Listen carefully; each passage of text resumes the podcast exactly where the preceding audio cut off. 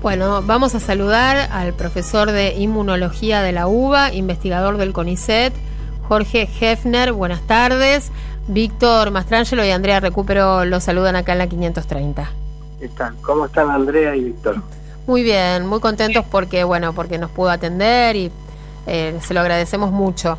No, por favor. Eh, la verdad, eh, estamos eh, preocupados eh, porque un grupo de científicos, entre los que usted está incluido, eh, están alertando hace unos, unos cuantos días sobre eh, qué puede pasar eh, con eh, la circulación de nuevas cepas en nuestro país, sobre todo teniendo en cuenta que es muy poca la población que está inmunizada eh, a través de las vacunas que están llegando, pero todavía a un ritmo eh, lento.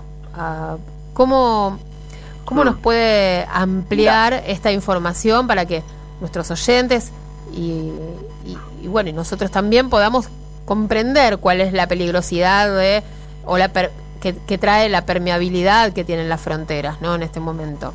Totalmente. Mira, la situación es preocupante y esta preocupación reside en varias aristas. Por una parte, si vos tomás lo que es CONOSUR, tanto Chile, Uruguay, Paraguay, Argentina, y ni hablar del colapso sanitario de Brasil, todos estamos en una curva de ascenso, de nuevos casos y con un número de fallecimientos significativos. Y estamos en una expectativa, no deseable obviamente, pero que realmente con, cuando se concrete el cambio estacional, también en la región empiece una segunda ola que la vemos como una perspectiva eh, probable. Entonces, primero tenemos eso, estamos aumentando en el número de contagios en todo el Cono Sur. Segundo, tenemos un programa de vacunación, particularmente en la Argentina, que ha avanzado, pero a ritmo lento, mucho más lento que el que habíamos planeado originalmente. Uh-huh. Y tercero, tenemos una tremenda permeabilidad a nivel de las fronteras y preocupa mucho, retomo lo que vos mencionabas, el caso de Brasil. ¿Por qué preocupa a Brasil? Bueno, primero porque tiene niveles de setenta mil, ochenta mil nuevos casos infectados por día y más de dos mil fallecidos, y particularmente porque hay una nueva variante. La variante esta, que es la variante que llamamos técnicamente P uno, que es una variante que se caracteriza por dos o tres cuestiones. Primero, es transmisible, es decir, es más infecciosa. Segunda, se asocia a casos de mayor gravedad, es más grave. Y tercero, evade parcialmente la inmunidad, tanto la generada por una previa infección como, y estamos especulando porque no están los datos, pero todo parecería indicar que sí, también evade parcialmente la respuesta protectora conferida por vacunas, que para todas las vacunas de uso local en Argentina, en cuanto a protección frente a casos graves, están entre el noventa y el cien por ciento, todas son muy buenas.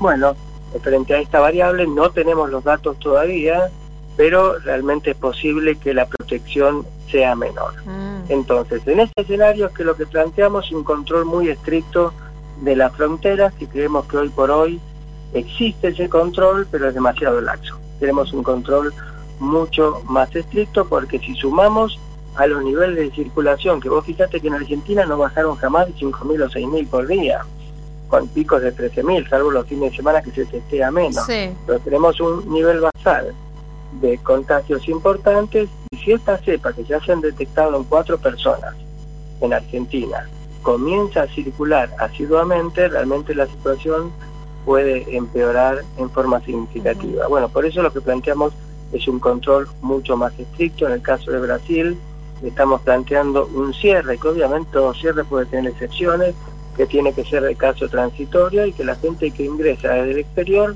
tenga que hacer un aislamiento seguro, un aislamiento que se garantice. Sí. Vos ves, por ejemplo, en los últimos días llegaron dos vuelos de Cancún, México. Sí. Cada uno con treinta o cuarenta personas infectadas. Tal si lo cual. Mismo pasa en el caso de Brasil, realmente la situación va a ser difícil de manejar. Sí, además se detectaron casos de eh, P C Rs o test truchos. Claro, ahí hay, hay dos cuestiones. Primero, que se detectaron casos de P C R trucho claramente.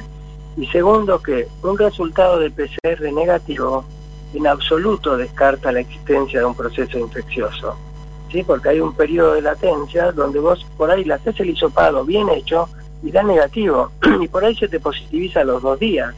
Entonces, Por eso, en, si vos tomás países que están preocupados por esto y hacen tipo Reino Unido, te exigen igual hacer la cuarentena de catorce días. Entonces, vos sabés que en catorce días ya no largás más virus infeccioso, no largás. Y con eso te quedás tranquilo. Bueno, acá tendríamos que hacer un control mucho, mucho más estricto, en general.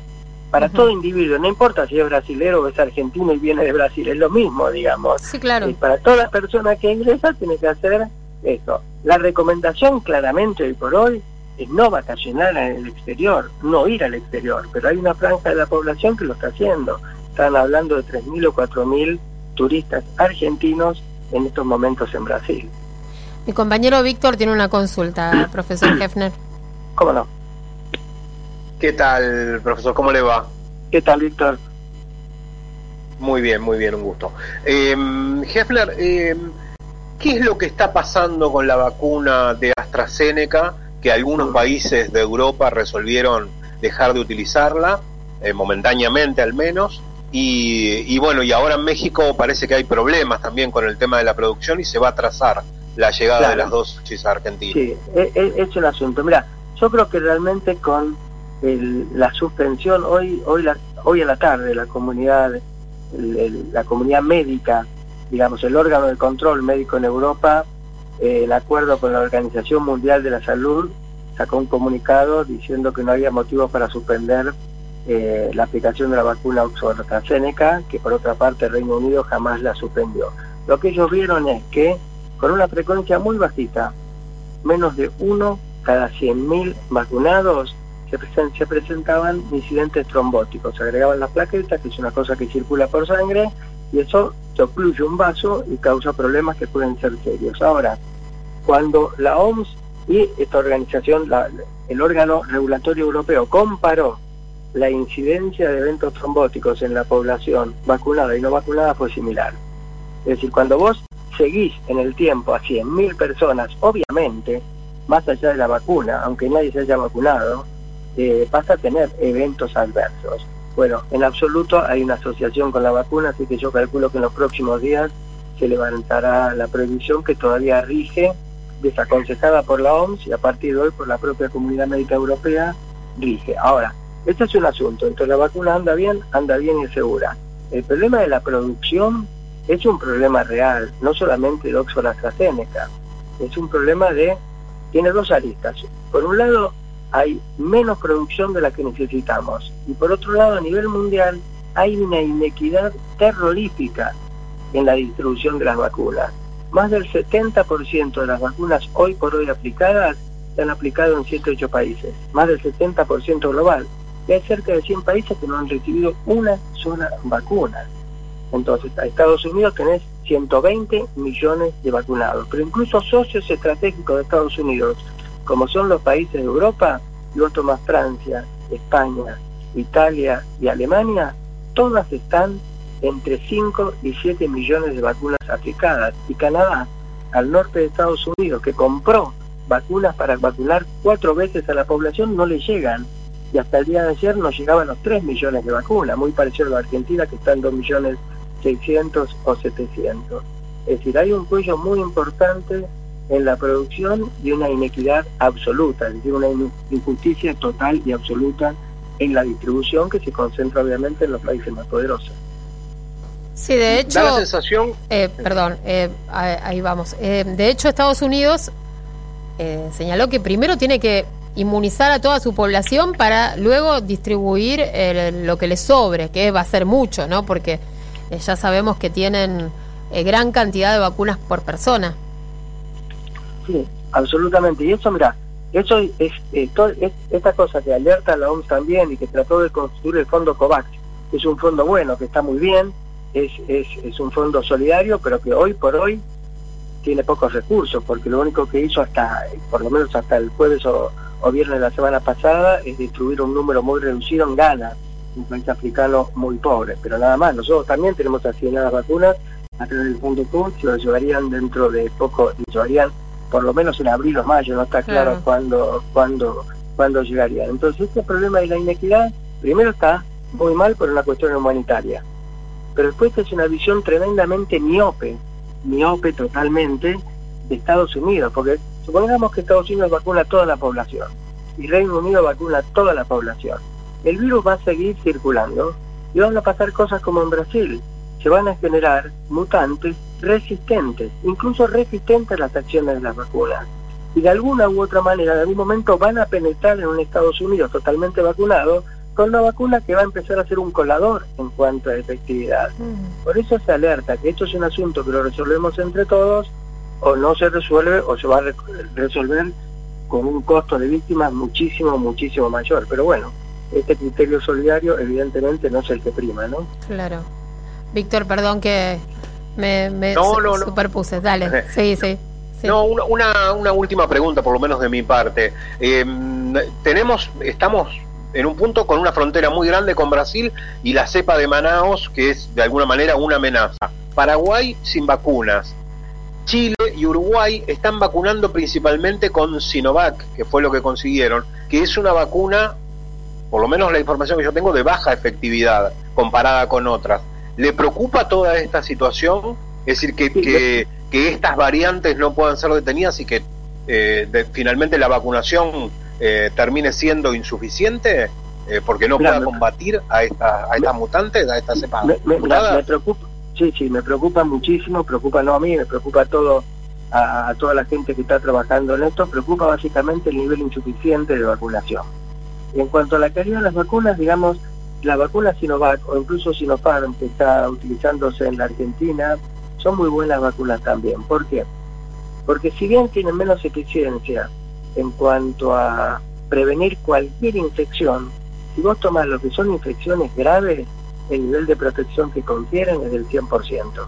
Es decir, no tendríamos más fallecimientos por la infección. Ahora bien, estas vacunas si, si, eh, van a seguir siendo efectivas contra estas nuevas variantes. Preocupa mucho esta y preocupa mucho la variante sudafricana. Es que ha surgido y a, a Sudáfrica no le llevaron dos vacunas hoy por hoy. Pero sí, sí, preocupa muchísimo eso. Se están generando nuevas vacunas para contener a estas mutantes, se están generando, pero va a demorar un tiempo. Es decir, hasta que primero se produzcan y después se amplifique la producción. Entonces, lo que hay que tener en la cabeza como mensaje para uno mismo y para todos es que realmente estamos transitando una situación preocupante. Hasta que desembarquen el número de vacunas, las cosas que sí se pueden hacer son dos. Meterse las pilas absolutamente en las medidas clásicas de protección, uso de barbijo, distanciamiento, medidas higiénicas y ahora aireamiento, aireamiento de los ambientes, más en el escenario del retorno de las clases y después un control estricto de las fronteras. Uh-huh. Obviamente esas dos cosas mientras avanza el proceso de vacunación. Y me parece que estamos muy relajados en ambos aspectos. Eh, profesor, eh, con respecto a... lo que usted estaba comentando, ¿no? De las variantes y de lo que está sucediendo con la variante de, de Brasil, que podemos decirle, usted nos dijo que es P uno, pero es la cepa Manaus, ¿no? Así es, es lo mismo. Sí, bueno, sí, sí, sí. Eh, ¿qué es lo que tiene que hacer Brasil? Porque además, ¿no? Eh, la, la frontera no puede, puede cerrarse un tiempo, eh, usted bien lo decía, eh, bueno, eh, Estados Unidos está acaparando las vacunas y no entiende que en definitiva sí... Eh, no se vacuna a todo el mundo, eh, va, va a terminar llegando esta cepa y bueno, va a ser un colador. Que, ¿cómo tiene que mirar hoy el mundo a Brasil o lo que está pasando con, con otras cepas que están circulando? Mm, Brasil, ¿Qué? tiene dos, Brasil tiene dos problemas. Uno, sí. la variable esta y otro, tener a Bolsonaro en la presidencia. Eh, sí, lo... Porque es un negacionista total y absoluto que hace propaganda contra el aislamiento, contra el uso de barbijos, en su momento contra las vacunas. Sí. Un desastre total y absoluto. Ahora, eh, Brasil es un problema, en primer lugar, para los propios brasileros, más de dos mil fallecimientos por día, setenta mil nuevos contagios. Pero también es un foco de irradiación hacia el resto del CONOSUR, América Latina y en última instancia todo el mundo. Entonces, si las, si las cuestiones a nivel de política internacional se manejaran en términos de mayor solidaridad e incluso, aún no siendo solidarios, en términos de mayor eficiencia, ¿entendés? En términos de mayor, ellos tendrían que comprender que es así. Tendrían que comprender que entonces tendríamos que hacer un esfuerzo especial para munir a Brasil de un conjunto mucho más significativo de vacunas y de munirlo de otros elementos, digamos, porque por el hecho de ser un factor de irradiación tremenda, bueno, pero eh, digamos que Brasil se está arreglando solo y en el peor de los escenarios con un, pre- con un presidente que eh, no tira para el lado que tiene que tirar, sino hace absolutamente todo lo contrario. Entonces hace, hay un escenario problemático en el Cono Sur, más con este asunto de cuello de botella de las vacunas. Nosotros, si en este momento hubiésemos logrado tener vacunado personal de salud más personas mayores de sesenta años, esta segunda ola que va a venir la podríamos transitar con un poco mayor de tranquilidad. Pero como no los tenemos vacunados, bueno, hagamos lo que podemos hacer, control de fronteras y medidas de precaución que son las de siempre que estamos anunciando. Perfecto. Eh, profesor, eh, le estamos robando muchísimo tiempo, le pedimos disculpas. No, es un placer pero hablar estoy, con ustedes. Estamos recibiendo un montón, en este momento, un montón de mensajes de nuestros oyentes que están preguntando un montón de cosas. Si no le molesta, por lo menos dos. No, no, no. Por eh, favor, por una favor. Que se está repitiendo es el tema de la vacuna de AstraZeneca, que bueno, se ha suspendido la aplicación en varios países, usted ya lo explicó, uh-huh. pero acá muchos adultos mayores eh, están recibiendo o han recibido la primera dosis.